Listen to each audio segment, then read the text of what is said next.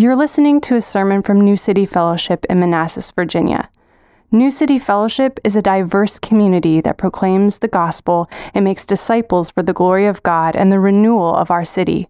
For more information, visit newcityfellowship.net.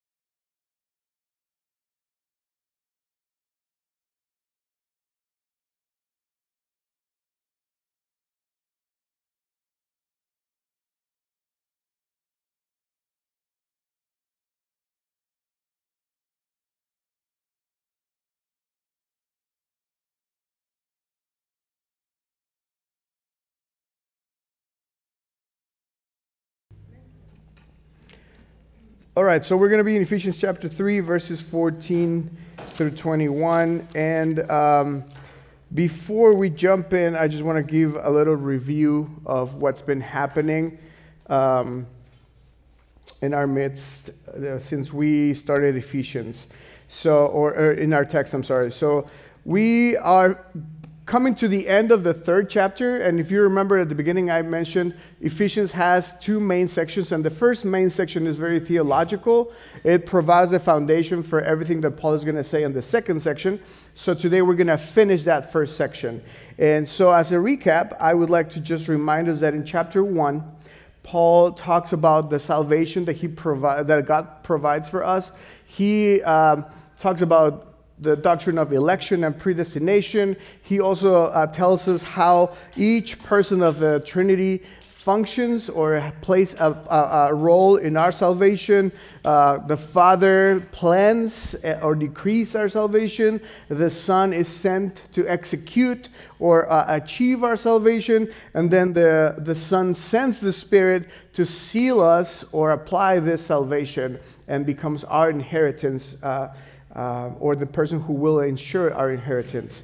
Um, so that's chapter one. Chapter two, Paul explains the gospel to us that we were dead in our trespasses and sins, and this is across the board. Everybody deserves condemnation, but through Jesus we are saved. He tells us that we are saved by grace, uh, and then he also tells us that this salvation that we have produces works in us, and then he introduces the concept of a reconciliation, uh, the ethnic reconciliation between Jews and Gentiles.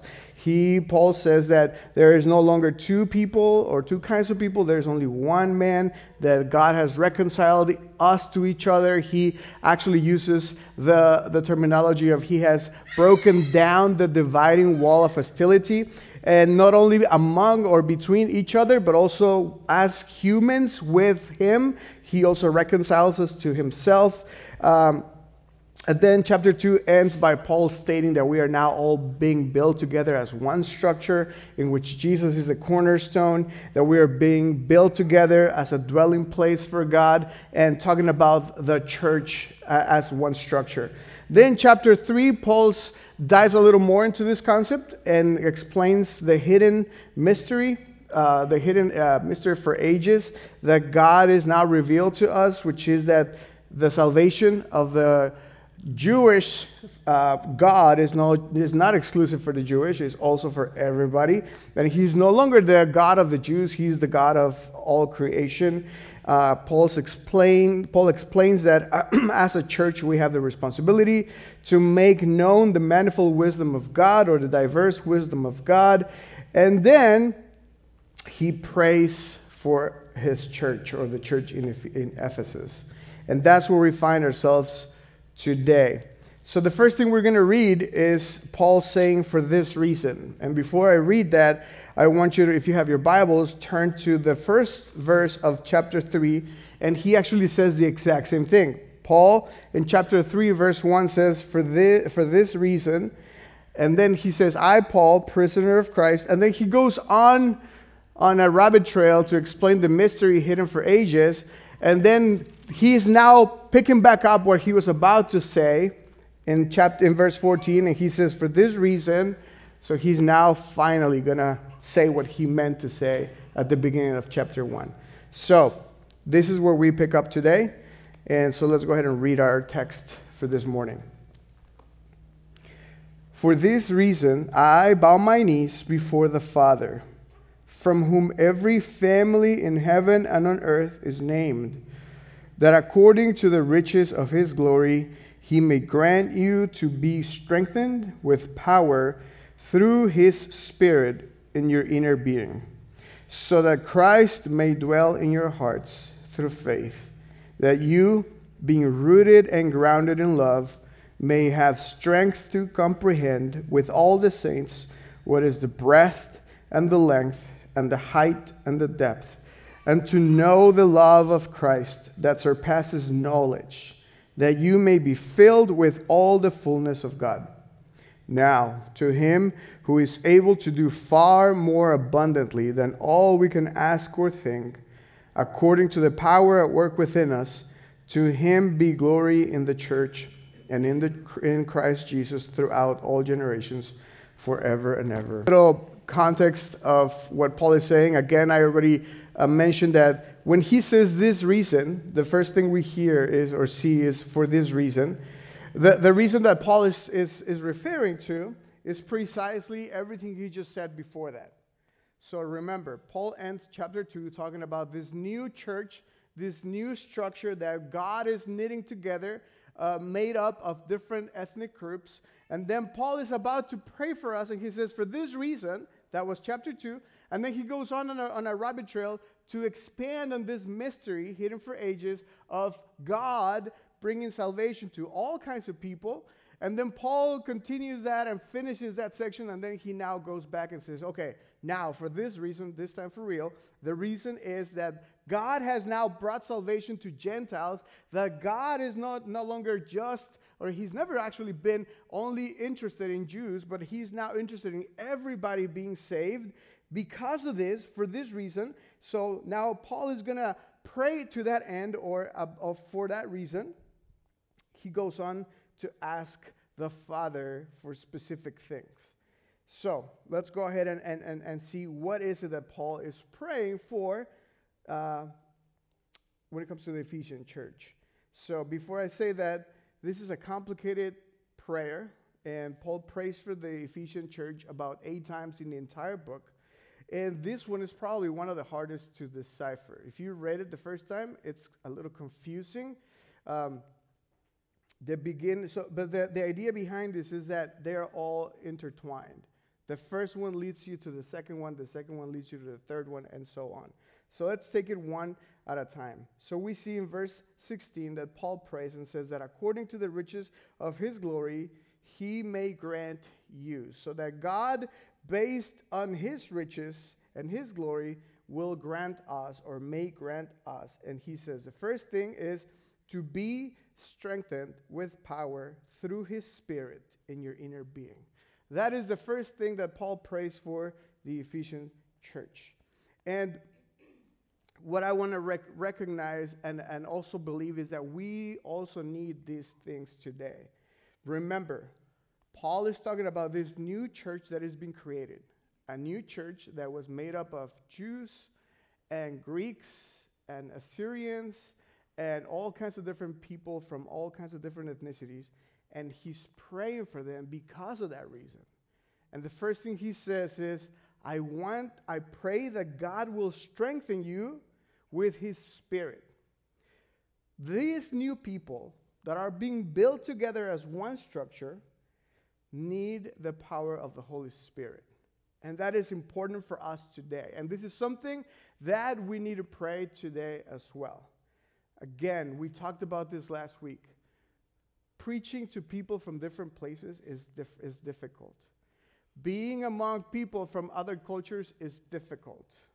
There are things that Mexicans eat that will probably make your stomach turn because you can't even see them, because some of them move and they're delicious.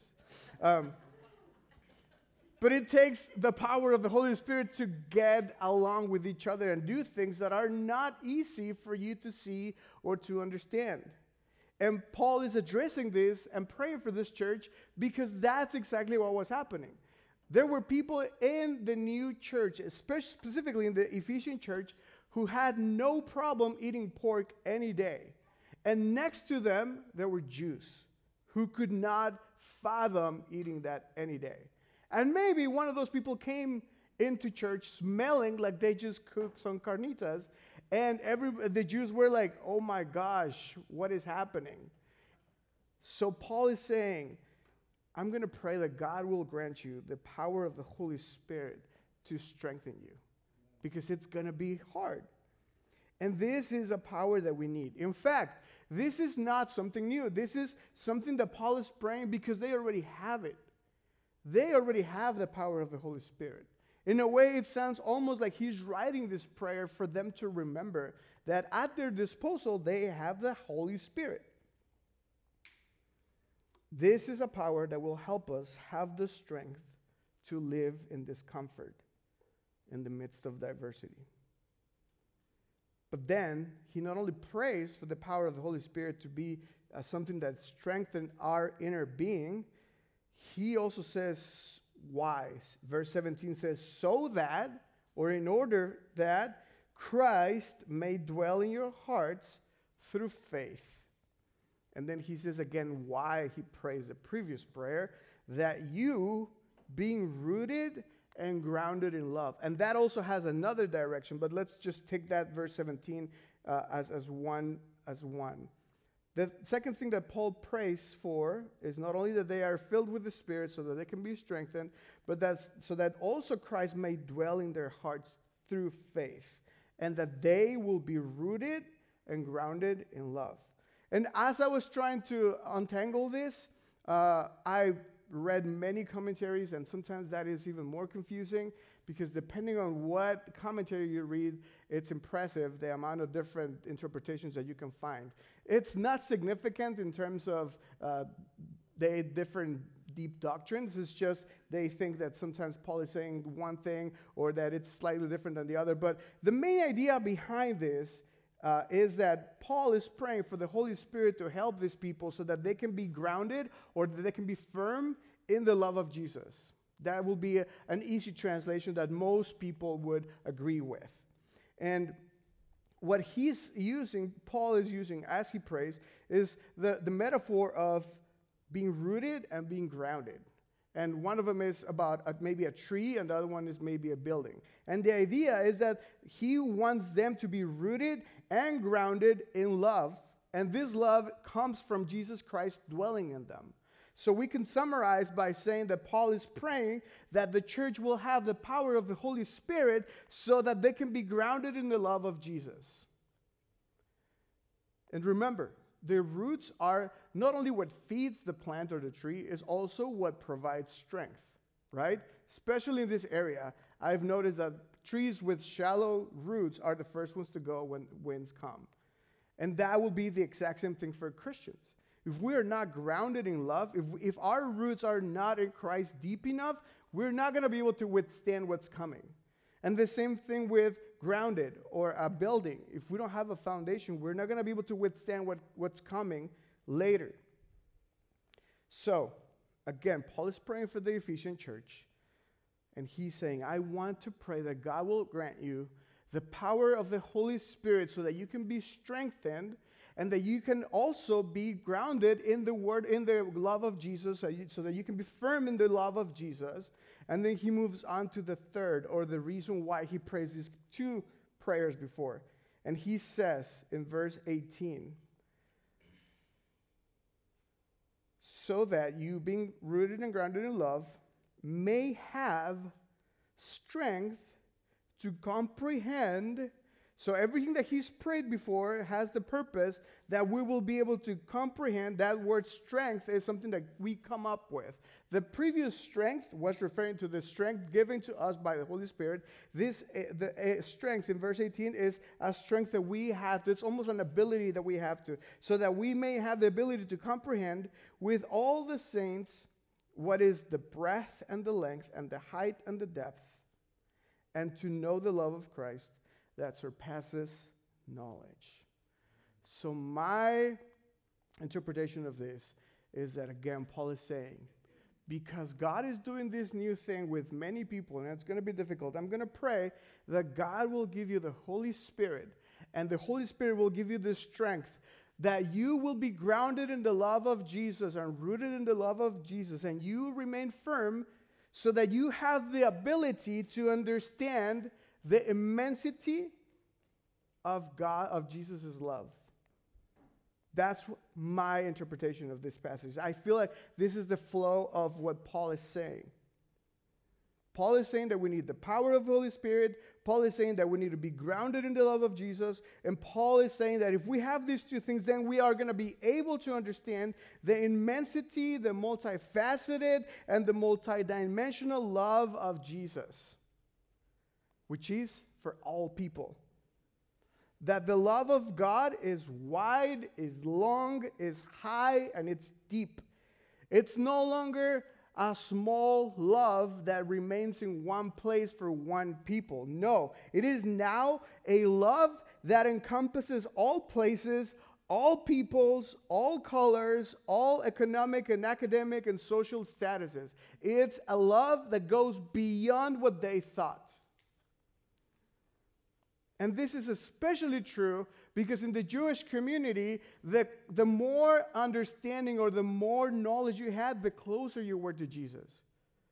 There was an understanding that the Pharisees and the Sadducees, those were the people that were closer to Jesus. The high priest, well, that's another level of closeness. Those were the people that were close to God. All the other ones, eh, they needed some help. But what Paul is saying here is that God, through Jesus, broke all the barriers. When he died, the curtain of the Holy of Holies was ripped, so there was no longer a need for a high priest. Nobody had an advantage.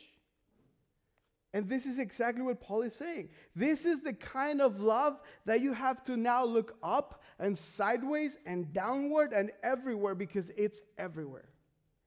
And this is the love of God that Paul is describing. It's a love that Jesus has for everybody. And we need the power of the Holy Spirit to understand this. And we also need to comprehend the love of Jesus to understand this. The problem with the Jewish system, in a lot of ways, is that it's sort of hinted to the fact that the more you fo- uh, fo- uh, followed rules, the closer you were to God. So there was an understanding that the better you behaved, the closer you were to God. There were ways for you to be closer to God. But what, what this is saying is that it no longer works like that. It's not narrow. It's not just one kind of people that get closer to God. Now God is getting close to us. And this is hard for them to understand. It's something that they couldn't wrap their heads around. And in fact, this, was, this wasn't exclusive to the Jews. This was also the Greeks. This was also all the other gods. The more you obey them, the more altars you, you built for them, the more sacrifices you did for them, the closer you were to them. That's how it worked. And what's happening here is that God is breaking all these barriers down, and He's saying, it's no longer how you understand it. It does not work in the way you thought it was going to work. And this is why Paul says that the love of Christ is not uh, big and wide and deep and high. It also says, and to know the love of Christ that, it, that surpasses knowledge. And the word used for knowledge here, it's a knowledge that comes through reason. So, Paul is basically saying we need the Spirit. We need to understand the love of God that is no longer just for the ones who behave well or do things. No, we need to understand that the love of God is now coming to everybody, everywhere, in all kinds of different places. And I know you can't understand it. But then, Paul's prayer does not stop there, it just keeps building. First, he prays for the Holy Spirit. Then he prays for the love of Christ that dwells in them. Then he prays so that they can understand the depth and the height and all the multifaceted uh, love of Jesus Christ. And he says, and you can't understand it, but all of that culminates with one purpose. And he says at the, ver- at the end of verse 19, so that you may be filled with all the fullness of God. Think of that for a, for a moment. What does it mean that you may be filled with all the fullness of God? But especially in this progression, okay, all right, you need the Holy Spirit, and I want the Holy Spirit to let you understand how God loves you. That is not because of what you do. I want you to be firm, firmly grounded in the, spirit, in, in the love of Jesus so that you can understand that this love is not just for you or your people, it's for everybody. But all of that is so that you can experience the fullness of God that you may be filled with all the fullness of God. It is interesting that Paul uses that word, the fullness of God. Because Paul just talked about a God that has been revealing himself gradually through human history. He just talked about a plan that he had that nobody knew before and that he has now revealed to us. He also talked about how it is important for us to realize that this is a blessing that we have, not only in, in Ephesians, but in, in other parts of Scripture. We talked about Jesus telling his disciples, What you are looking at right now, it's what everybody else wanted to see. And then Peter telling us as people that even angels wish to see what we are looking at right now. And this is true. Moses, Abraham, Isaiah, Daniel, Jonah, all of the heroes of the Old Testament, they had an idea of God that was not fully complete, that was not complete. None of them saw Jesus incarnate as a part of God. They did not even have an idea. They heard, they had hints. But we can experience and see the fullness of God we have the totality of God in display to us. We don't have a partial view of God, we don't have an incomplete view of God. God has revealed himself in his totality. And this is important because everything that is building up, everything is building up to that point. And I am convinced that even though we can experience or be filled with the fullness of God, we are not even going to see it until we are in front of Him one day. And Revelation 7 gives us a really clear picture of that, that we can only imagine, but we don't know how that's going to feel. And it's a white throne, God Himself in front of us, and people from every tribe and every nation gathered together praising Him. But the blessing is that we have a chance to get a taste of it right now. And this is important because now Paul ends this prayer that I think it's important for us to know that we need and moves on to worship. Paul's last part is a praise, a praise. Verse 20 he says, "Now to him who is able to do far more abundantly than all we ask or think. Let me just pause there for a second. You've probably heard this, this uh, text quoted several times, especially in the prosperity gospel movement. But there's nothing about money that Paul is talking about up to this point. Zero. Paul has not even touched the subject on money or finances or material possessions at all. In fact, he opened the he opened Ephesians by talking about spiritual blessings. Remember that? And now he's talking about how God is able to do far more abundantly than all we can ask or think. And it is true. But it's about the salvation of the people that we didn't think could be saved. God's power is way bigger than what we can think. It goes beyond our knowledge. It's more abundant. It includes more than what we think of in terms of the reach of the gospel and the kinds of people and the difficulty of the people. That is not for us to decide. God is able to do more abundantly than we can ask or think. And that is important for us to remember. I make the mistake of looking at the people around me, and sometimes I look at my neighbors and I'm like, ah, I don't know if that person, like, I really don't think that guy is ever gonna get it. Like, I'm just gonna waste my time. He, look at him. He's like, he's never gonna be a Christian, really. I make those assumptions daily. And what God is telling these people is that you think an Egyptian cannot come to me? Watch this. And God did it. And we have to understand this because Paul saw it firsthand. Paul was actually pursuing Christians to kill them, and then God flipped them, and now he was doing the exact thing that he was opposing. And Paul was a living testimony that anybody can get saved. And Paul is now saying, People, you're going to be surprised. I don't know if you guys are into the, the show The Chosen. I know it's, for many people, it's uh, kind of controversial. Have you, you guys know what I'm talking about? That Jesus, well, I love that he actually hinted to this, and one of their quotes is, get used to different. And I remember watching that, and one of the things that captivated my attention was when Jesus calls Matthew. And the way they picture Matthew is very interesting.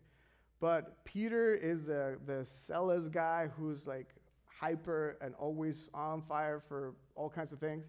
And, uh, and then he's, they're walking with Jesus, and Jesus looks to Matthew, and he's clearly a tax collector, and he calls them. And I loved it because they actually made, if you've seen it, I'm sorry if I'm spoiling it for you, but Peter immediately goes to Jesus, and he's like, no, no, no, no, no, no. Peter has seen how he called all kinds of other people, and he was okay with it. But when Jesus called Matthew, the first one to jump was Peter. And he's like, No, no, no, no, no. You don't know what you're doing. Do you know what he does? And Jesus just like didn't say a word to, to Peter. He's like, No, I think you're making a mistake. This guy is actually, and, and Jesus is like, Take it easy, man. I know who this guy is. And this is exactly what Paul is doing here. He's like, you thought that this is the way that people get saved, and this is the way the church looks like, and you thought that this is the, the how, how we're going to work. And, G, and Paul is saying, no. We actually need the Holy Spirit to understand this. And he is way, he's able to do way more than what we think or imagine, according to the power at work within us. It's not our power, it's his power, but his power is at work within us. So when you and I go and tell people about Jesus or start a friendship with somebody, it is not you or your knowledge or your testimony or how good you are or how uh, your house looks. It's not you. It's not me. It's the power of Jesus that is at work within us.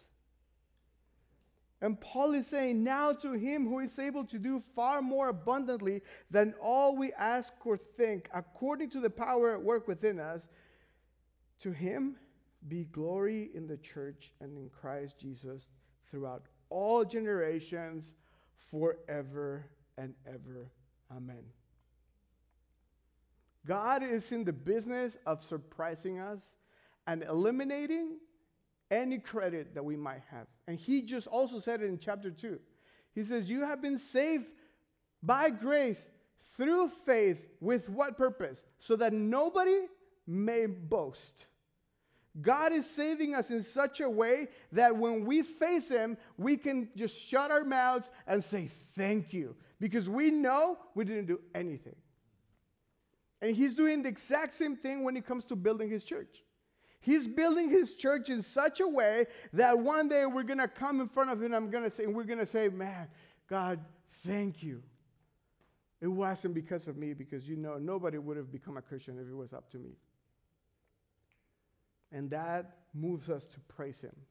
Everything that God is doing is for His glory, is for His honor, is so that He can take the credit, is so that we can understand His manifold wisdom, is so that we can just open our eyes and be completely surprised because we didn't think that was going to happen.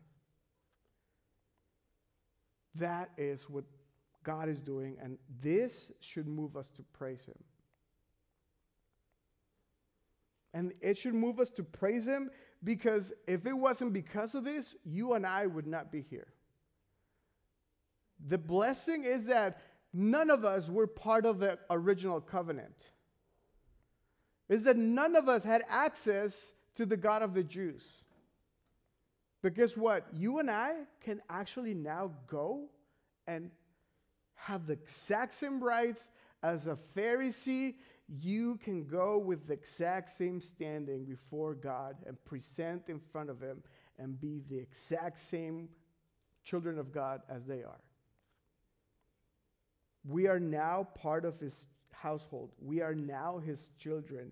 We are now his possession. We are now his chosen people. We are now a holy priesthood. We are now his beloved bride. And that is what God accomplishes through the gospel for us. And this invitation, the one you and I remember every Sunday, is open to everybody. The people outside of this building, in this whole neighborhood, and in this whole city, they all should have the exact same option and invitation to join this family as you and I have. It doesn't matter if they come from Ukraine. We have people from Ukraine here. It doesn't matter if they come from uh, uh, Saudi Arabia or Afghanistan or Iraq or Mexico or China. It does not matter. They deserve the same good news because God has opened the door for them the exact same way He opened the door for us. And it's not because of who they are or what they eat or how they dress or their level of education. It's by grace, it's through faith because God wants to save them just like He wants to save us. Is it going to be easy? No, it's going to be so hard, but it's worth every effort. This is the gospel that we have. We have a message that will bring hope to people. We have a message that will bring life into people's lives right now. I was reminded today during the prayer, and somebody said, When I was without Christ, I was physically suffering. I was physically dying without Christ. And the gospel brought life to my life. And that is the story of every believer. And there's people out there who are physically physically dying right now because they're afflicted or addicted or in the midst of all kinds of different things. And guess what? We have a message that can bring life to their lives and hope. And most importantly, eternal life. And that is the invitation for all of us here today. If you're not a believer, this door is open for you. We have a, a, a, God whose hands are wide open for you, even if you are the worst of sinners, even if you have doubts, even if you don't fully understand it, just come to Him. He wants to take your load, and He wants to make it easy, and He wants to love you, and He wants to give you hope. And it's not based on what we do. This is not Christianity. Christianity is a faith that preaches that we are saved by grace because of what Jesus did on the cross. We have forgiveness of sin and eternal life. So I have a small, quick application for us. I believe that God has appointed each one of us to be here today, going to this church today, going through this difficult situation today here in Manassas, Virginia in 2022, and He has a purpose. He has a plan, and He's doing something that we cannot even imagine or think.